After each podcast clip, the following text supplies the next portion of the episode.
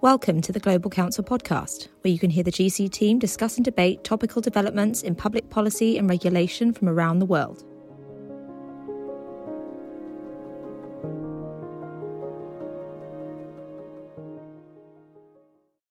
Good morning, and thank you everyone for taking time to join us today for our discussion on doing things differently in the UK and the EU. Today, looking at energy policy. My name is Tom White. I'm one of the directors of Global Counsel responsible for our Brussels office and also for our advisory services on highly regulated sectors. I'm joined today by my colleague Ermenegilda Boccabella, our advisor on energy and climate change, normally in our Brussels office, but today speaking to us from Berlin, as well as my colleague Lilah Howson-Smith, senior associate in our UK practice um, with a long experience of working on uh, UK policy and politics um, from our London office. Um, what we were going to do today over the next 45 minutes is look at a subject area of energy policy, which, um, to be honest, has never been more interesting.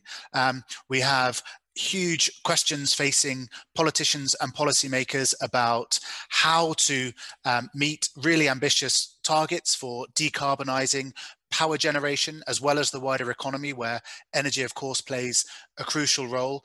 There is talk of revolutionary new technologies in areas such as hydrogen, carbon capture and storage. Um, and at the same time, we have a greater awareness of some of our vulnerabilities from our international interdependence for energy. Um, overlaid across all of that for our discussion today is also the reality that the UK is now fully outside the EU's regulatory ambit for questions of energy policy. And that's going to be the focus of what we look at today. Um, we're going to be looking at how the UK might do things differently in areas such as accelerating the deployment of renewable energy. We will look at some of the regulations and ways in which decarbonisation will be incentivized. We'll also look at some of the fiscal tools that are available on both the UK side and in the EU, in part following the um, new consensus about government activism after the pandemic.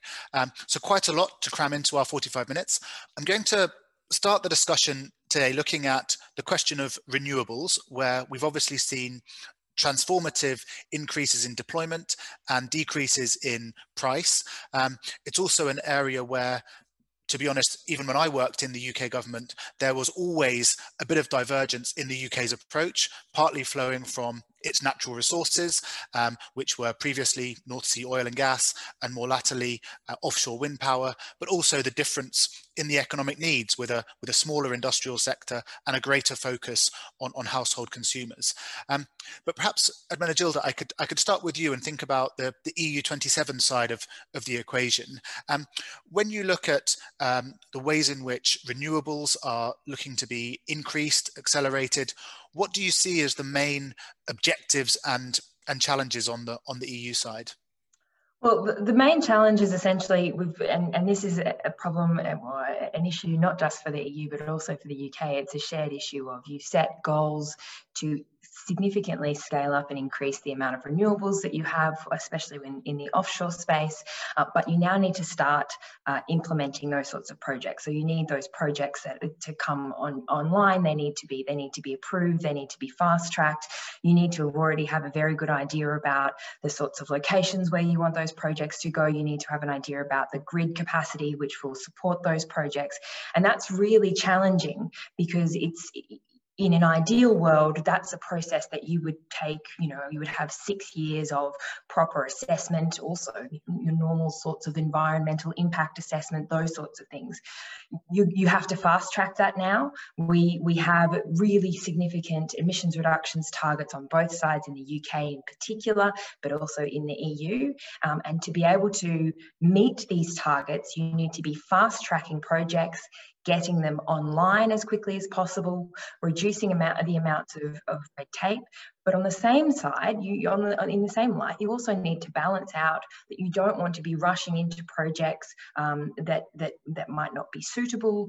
You you obviously don't want to you want to minimise the amount of damage that you have to local environments um, and to local communities, and you want to maximise the sorts of economic benefits and and and benefits for for wider society when you're making these decisions.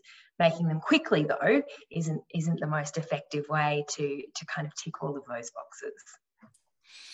And I thought the, the sense of urgency was something that really came across in the event we held a couple of months ago with Executive Vice President Timmermans. Um, and it's clearly woven through most of his uh, public speeches as well as those of Kadri Simson. But when you look at that challenge in the EU, you know, how much can really be done at the EU level and how much do we need to focus on on the member states themselves and how they operate within the frameworks that are set? Yeah, exactly. And this is this is the challenge. Uh, the mem- the EU can set their uh, their targets and their goals. Their offshore renewable energy strategy has has has really great renewable energy targets, both for the in the short term, but also in the long term. Um, the real key thing here, though, is making sure that member states can implement uh, and have the sorts of project pipelines that will get us to reaching those targets.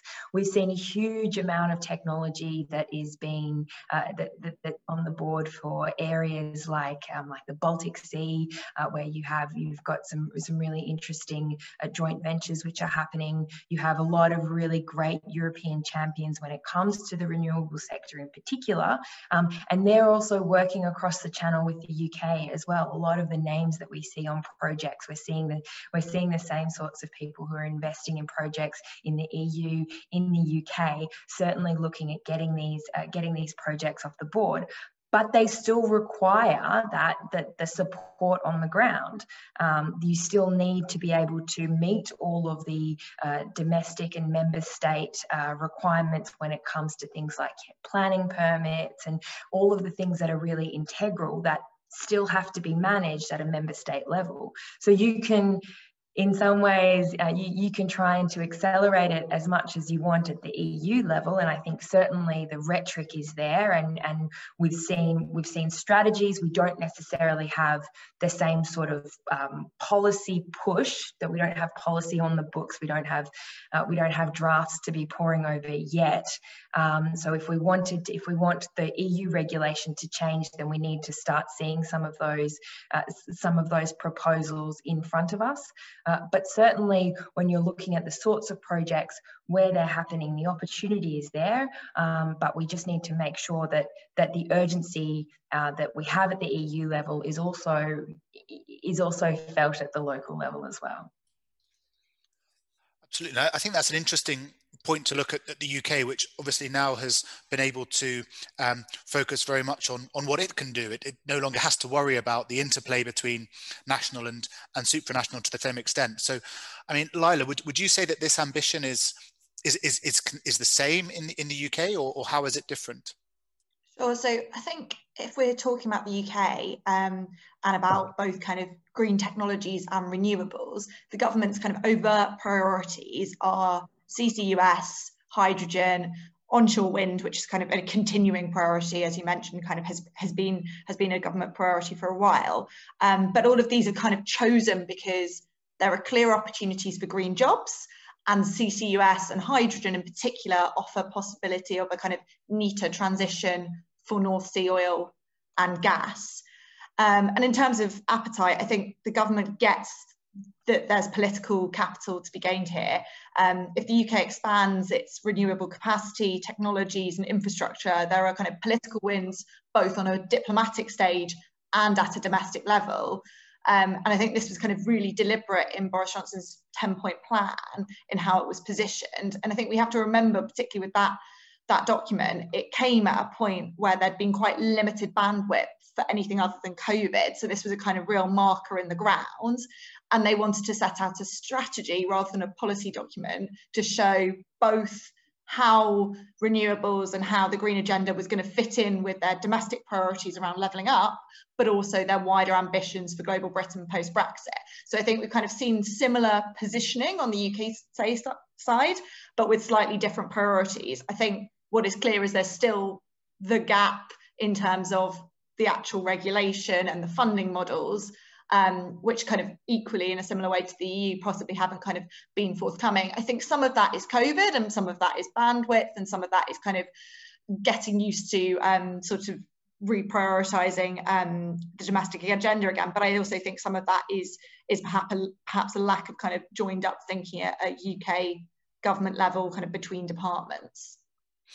Yeah, of course. I, I suppose actually your mentioning of the um, difference between the, the UK wide policy and of course there are devolved administrations which which is good qualifier to my point before about the UK now having complete control. Um, I mean certainly the political calculation is clear that you know if you can find a win-win that is um, finding new industries in potentially in, in former industrialized areas um, if you are uh, demonstrating global leadership and sort of undermining some of the accusations that have been placed at the UK that in Brexit it is, you know, turning away from the world. You can see the political calculation is very clear.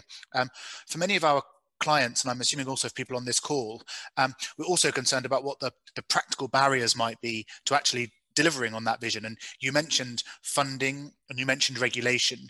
Um, what, what would you see as the most significant hurdles to, to realizing the ambitions?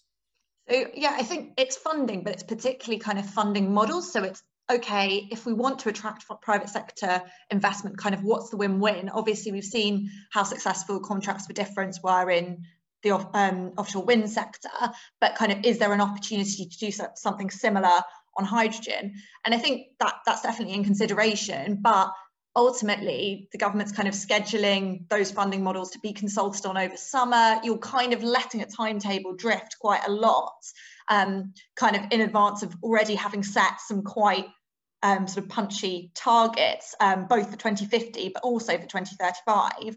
Um, and I think that's kind of a key barrier. I think there are areas where progress has been made, definitely. So you've kind of got BEIS about to kind of consult on the first set of carbon cluster projects, which was obviously kind of one of the key um, areas where they're kind of taking forward industrial decarbonisation.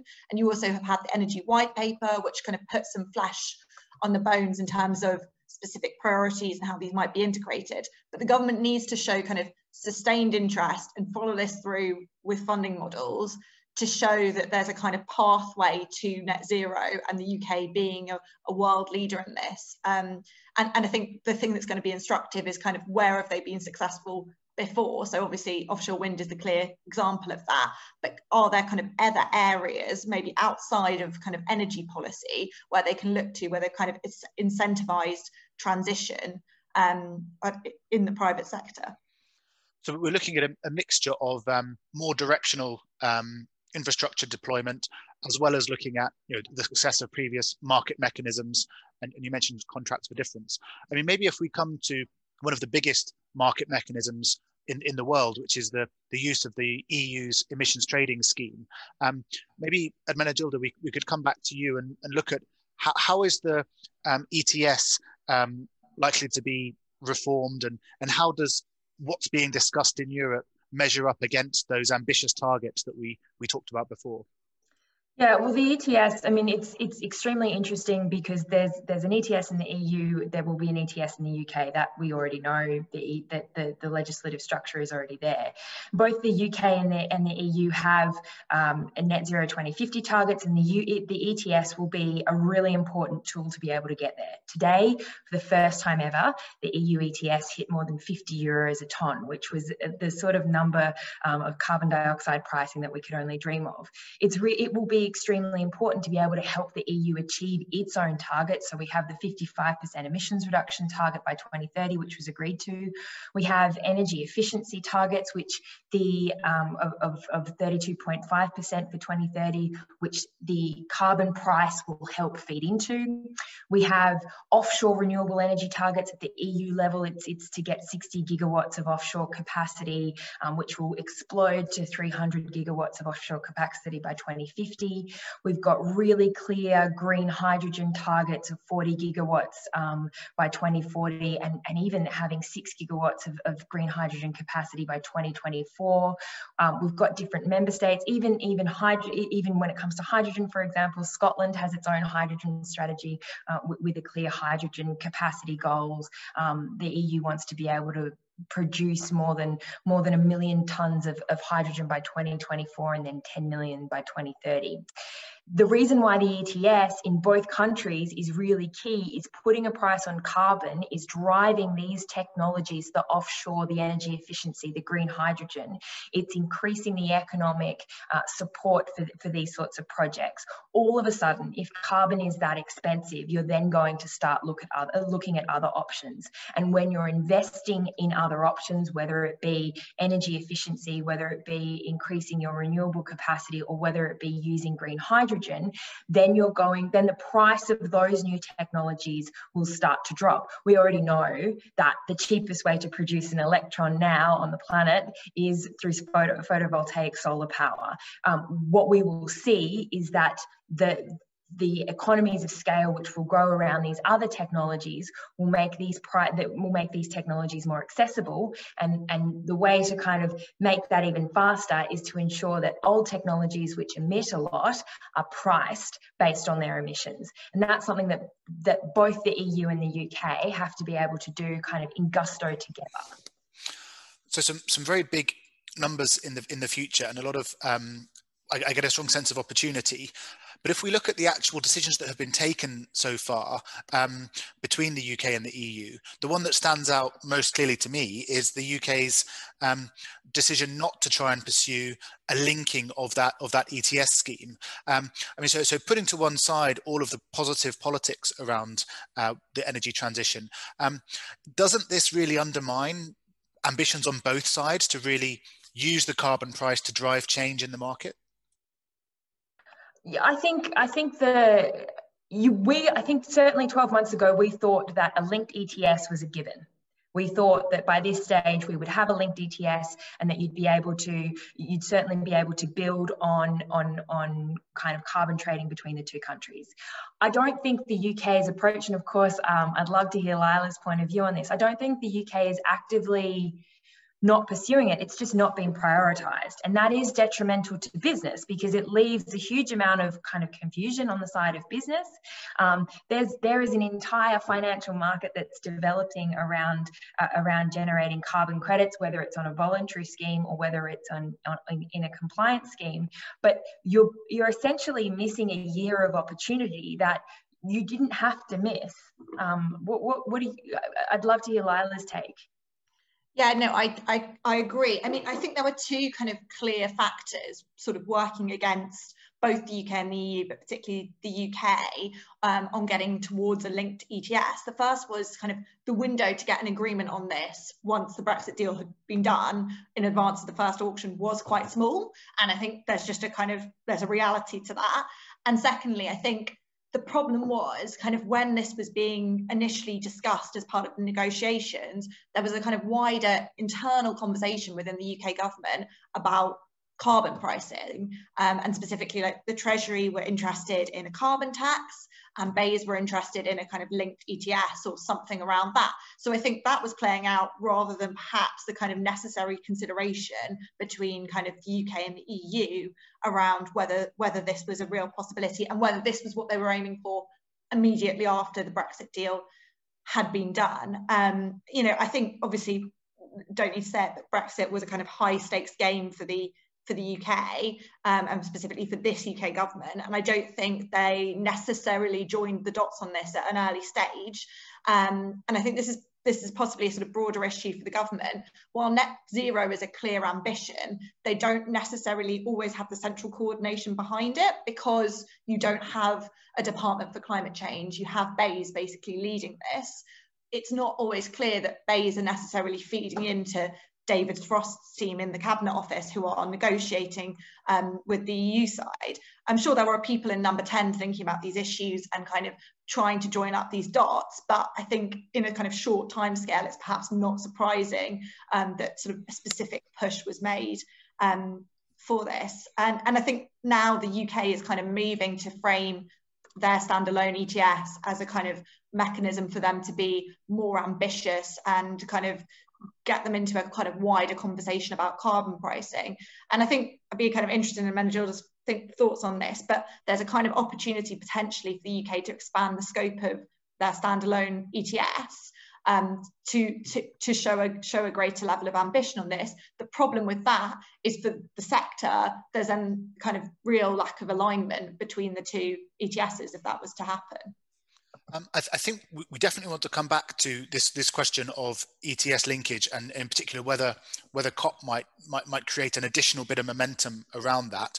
Um, I, I, did want to um, pick up on one of the point, points that we mentioned earlier, which was around the UK having, in some ways, set um, even more ambitious targets than than have been set in the in the EU for for carbon emissions reductions. Um, certainly, sort of the timeline for getting to net zero, as well as some of the interim milestones.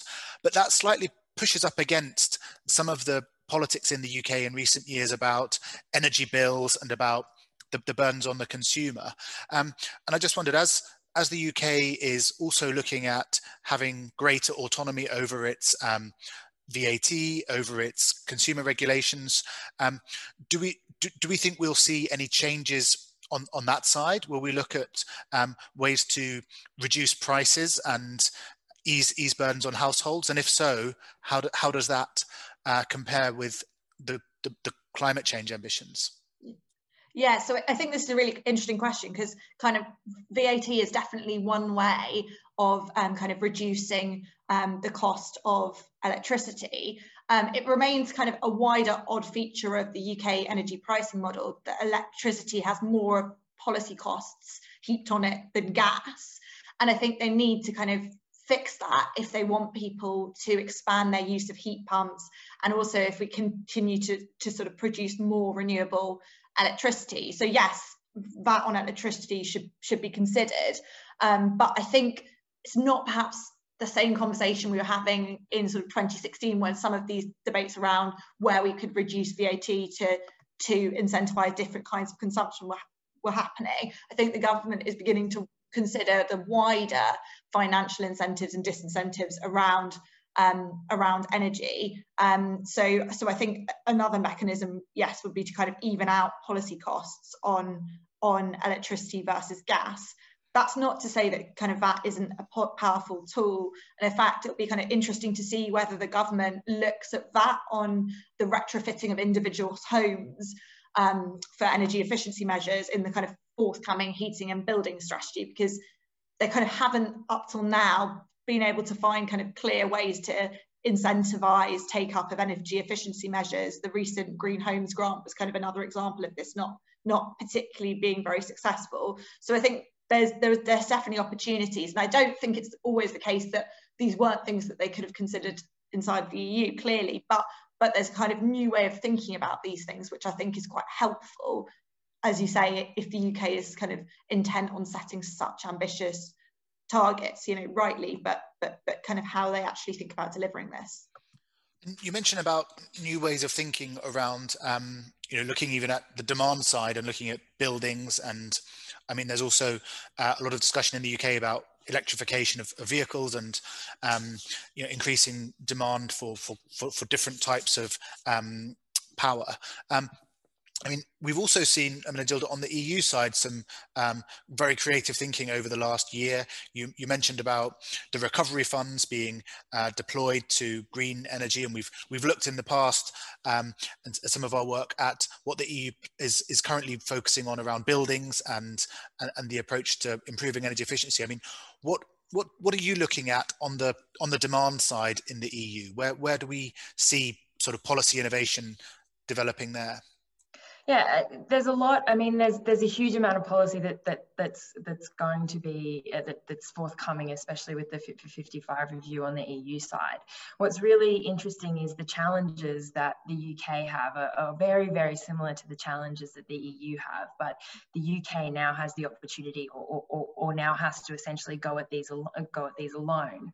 Um, heating is an is is quite an interesting one, especially when you're looking at the energy efficiency and energy performance of buildings it's a problem that's shared both within the UK and the EU. We have similar climates in the in the UK as we do in the EU. We have similar um, uh, life expectancy of our building stocks. Our building stock normally lasts for about 150 years, um, and for a lot of buildings in both the UK and the EU, they haven't been built with energy efficiency as like their primary principle.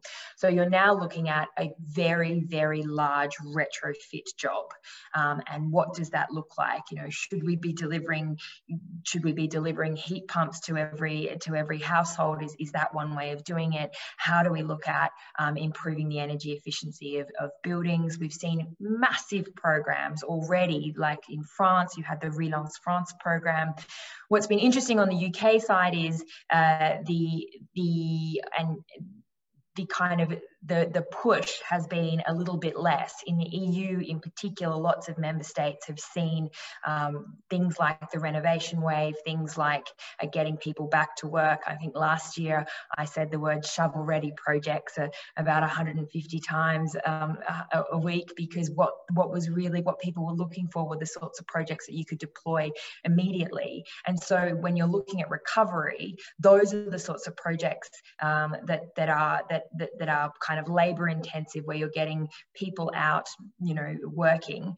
They're challenges that both the EU and, and the UK face. Again, it's a mixture between how are you going to direct public money, whether into these sorts of projects? How are you going to make sure that these projects um, that, that, that these projects are disseminated appropriately?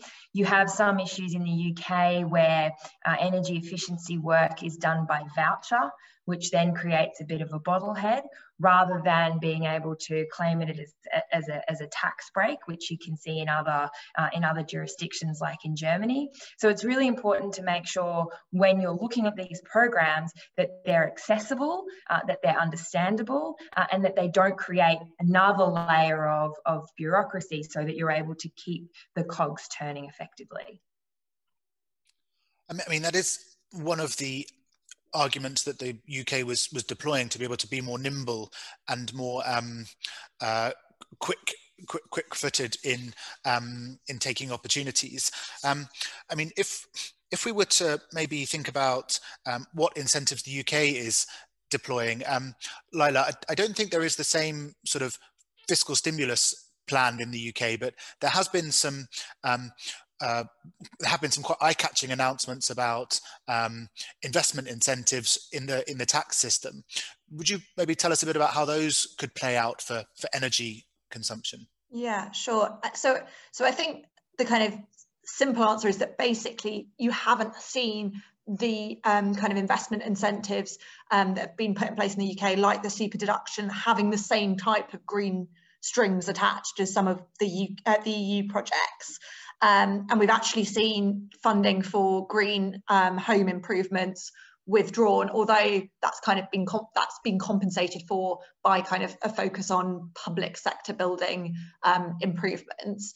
Um, I think this is a problem because there's clearly, as the EU's recognised, an opportunity um, to think about how you direct um, not just pub public money but private money too. Um, uh, but I think it's also a mistake to think that no one's thinking about this. I think ultimately what has happened so far is the Treasury has been fixated on economic recovery and the economic support measures that have been in place throughout COVID, um, kind of at the expense of everything else, I think they missed a bit of an opportunity with the super deduction, but it's not quite true to say that no one's kind of thinking about this. Um, the Treasury's got their kind of net zero review coming up, um, which they published a sort of interim statement for um, a couple of months ago, but it's specifically looking at how you balance costs and benefits and look at fiscal tools on your pathway to net zero. Um, and I think that's kind of forcing the Treasury and government more widely to kind of confront and consider these issues. You've also got the likelihood of another um, UK fiscal event um, just just possibly a couple of months before COP, which I think is going to kind of focus minds on how better to use these kind of um, fiscal levers.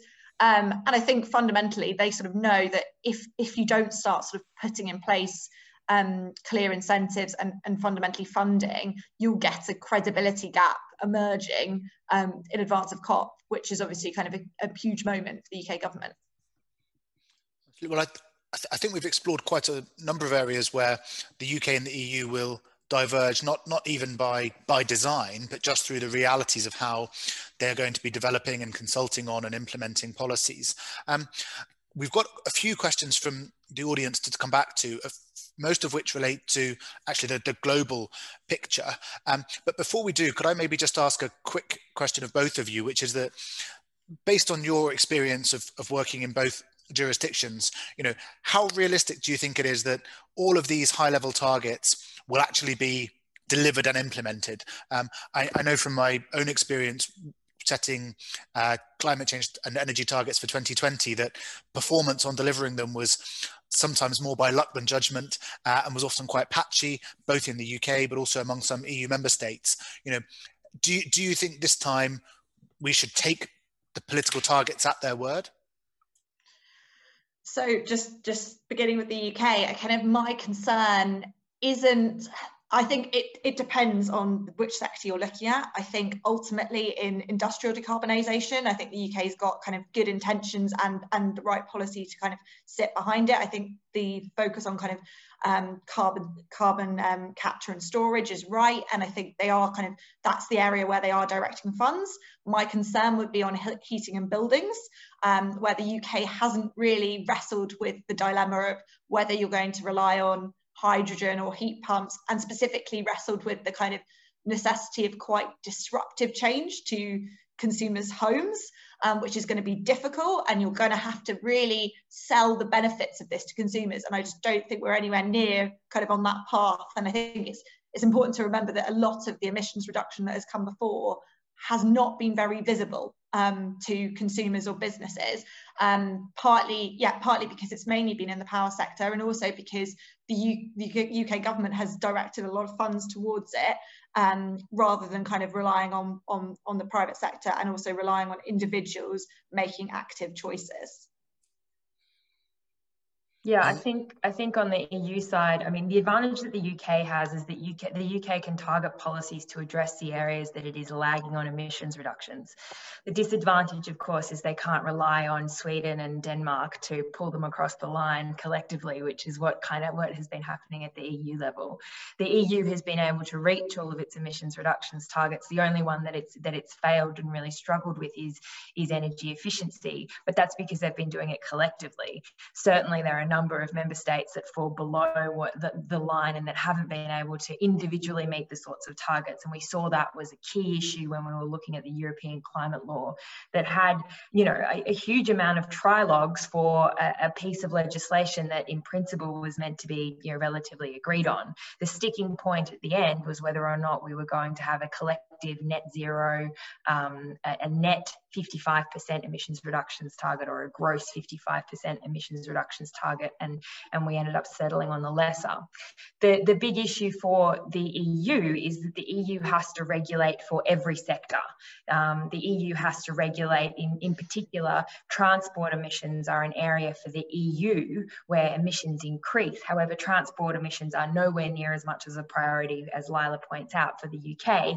Home heating and the performance of buildings is. And, and you know, as Lilah pointed out as well, um, it's disruptive. It's not just, we're not just talking about, you know, are we ripping out your gas heater and we're putting in heat pumps?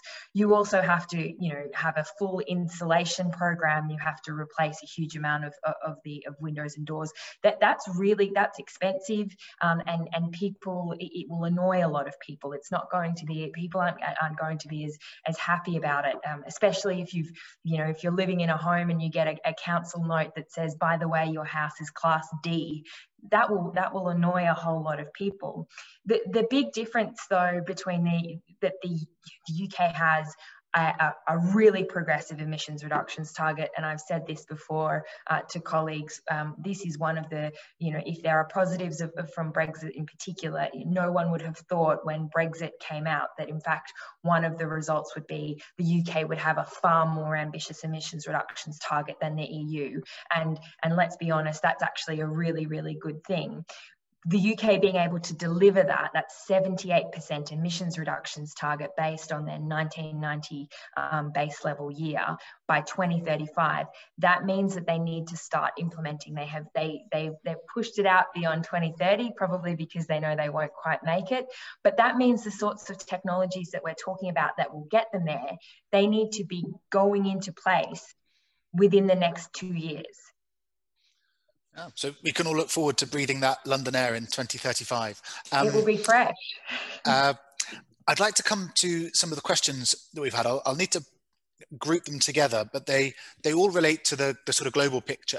Um, and the first one is the the old chestnut of of carbon leakage and um, a question of you know if if the UK and the EU are both moving faster and more ambitiously than the rest of the world, how will they protect the competitiveness of their industries? Um, given we were talking before about the ETS, maybe Ermenegilda, I'd come to you first and then and then to Lilah. Yeah, so the carbon border adjustment mechanism is, is something that the European Union has been talking about since I think it was December when, when it first got mentioned, December 2019. So we're now 18 months in. We have seen the draft agenda of the College of Commissioners, and it looks like that the details of the carbon border adjustment mechanism will be released on the 14th of July this year. Interestingly, and this is something that Lilah and I talk about quite a lot when we're when we're doing our, our compare and contrast, the UK has been really, really quiet on what they're going to do with whether or not they want to approach a, um, a carbon border adjustment mechanism. I've jokingly said that they're kind of standing there, not shaking their head, not nodding, but slightly moving so that, that so that they look really ambiguous. I think the EU is going to continue to pursue a carbon border adjustment mechanism. Um, I've said this before at the beginning. I thought that the carbon border adjustment mechanism was really meant to be a warning shot for both China and, and the US. I think the metrics have changed significantly because you now have net zero commitments, mid-century net zero commitments, more or less from both of those countries. And, and something like a carbon border adjustment mechanism will really look at uh, places like India, uh, where, where they're still using quite emissions intensive um, industries that are genuinely competing with industries uh, in Europe and in the UK. That makes for an interesting quagmire um, because the original thought of the, uh, I don't think uh, when, when Ditte Juul Jorgensen first spoke of the carbon border adjustment mechanism, I had a, if a savvy journalist had said, you know, are you targeting India? She would have said, no, of course not. Um, but now that looks like what it is. How the UK approaches that is going to be interesting, especially because the UK has come out and quite strongly said that they want to pivot towards uh, the old relationships with the, that they've had in the in, in the in the Indo-Pacific region, um, and and and how they use a carbon border adjustment mechanism in those sorts of circumstances uh, creates a, a, lot more questions, uh, I think, than than answers. I just say, yeah, I mean, I, I agree with everything Ermenegilda said. I think the UK government really hasn't made their mind up yet on this. I think um, that's what the debate over the Cumbrian coal mine um, showed in part. Um, the UK doesn't have a good answer yet on whether it's better to import less coal but from China or set up a coal mine that serves a local area and local businesses and provides employment. That then kind of goes to the goes to the, the secondary question, which you need to answer if you're going to kind of seriously think about a carbon border adjustment mechanism.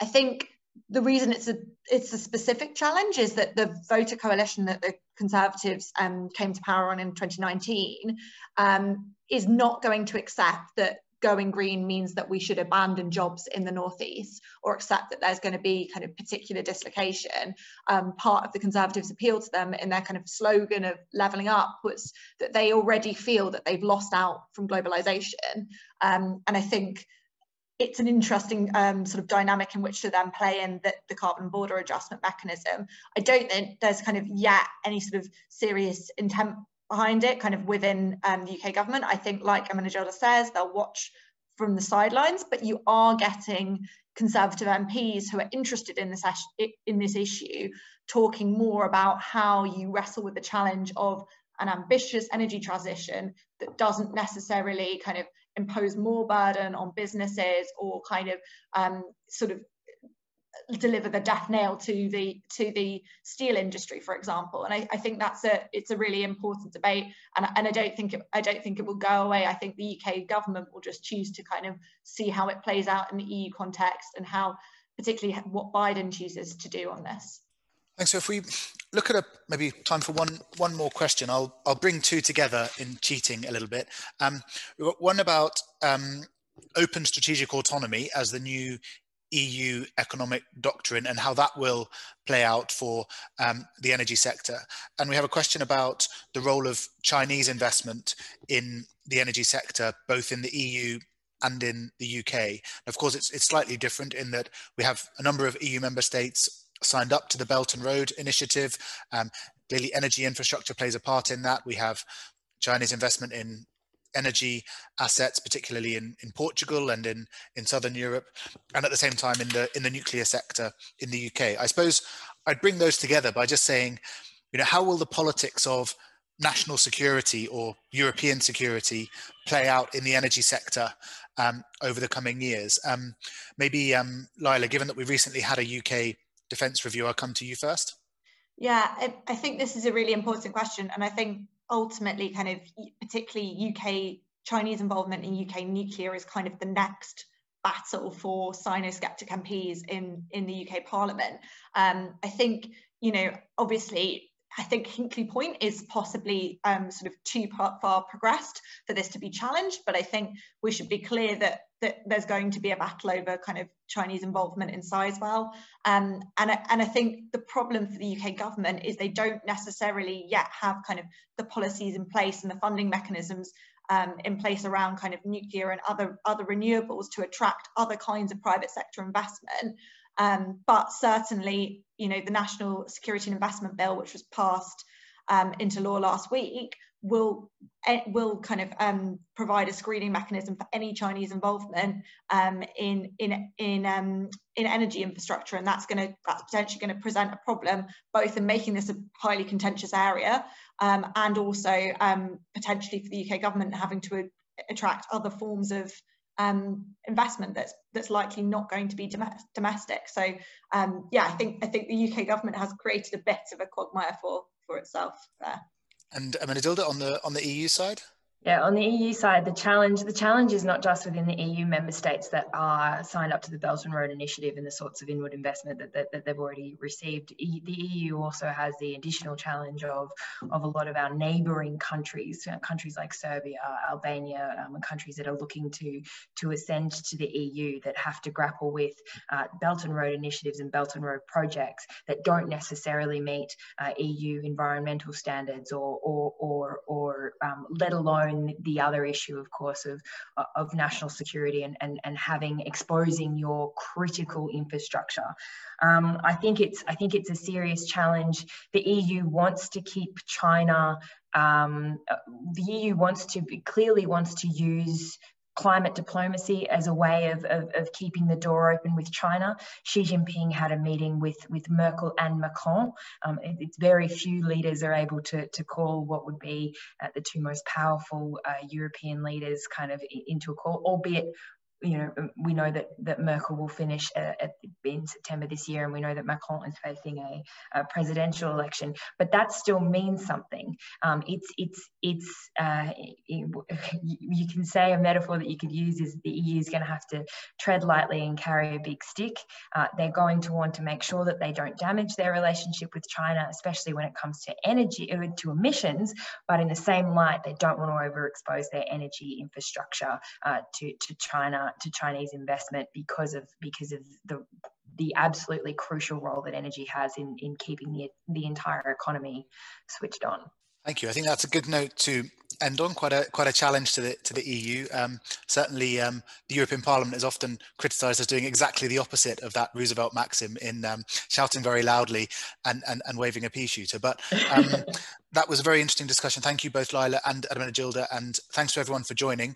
Um, if you have any follow up questions, uh, please do uh, contact us directly um, and enjoy the rest of your day. Thanks very much. For more insights, blogs, and analysis, you can visit our website www.global-counsel.com and subscribe to our mailing list. And you can follow us on Twitter at global underscore counsel.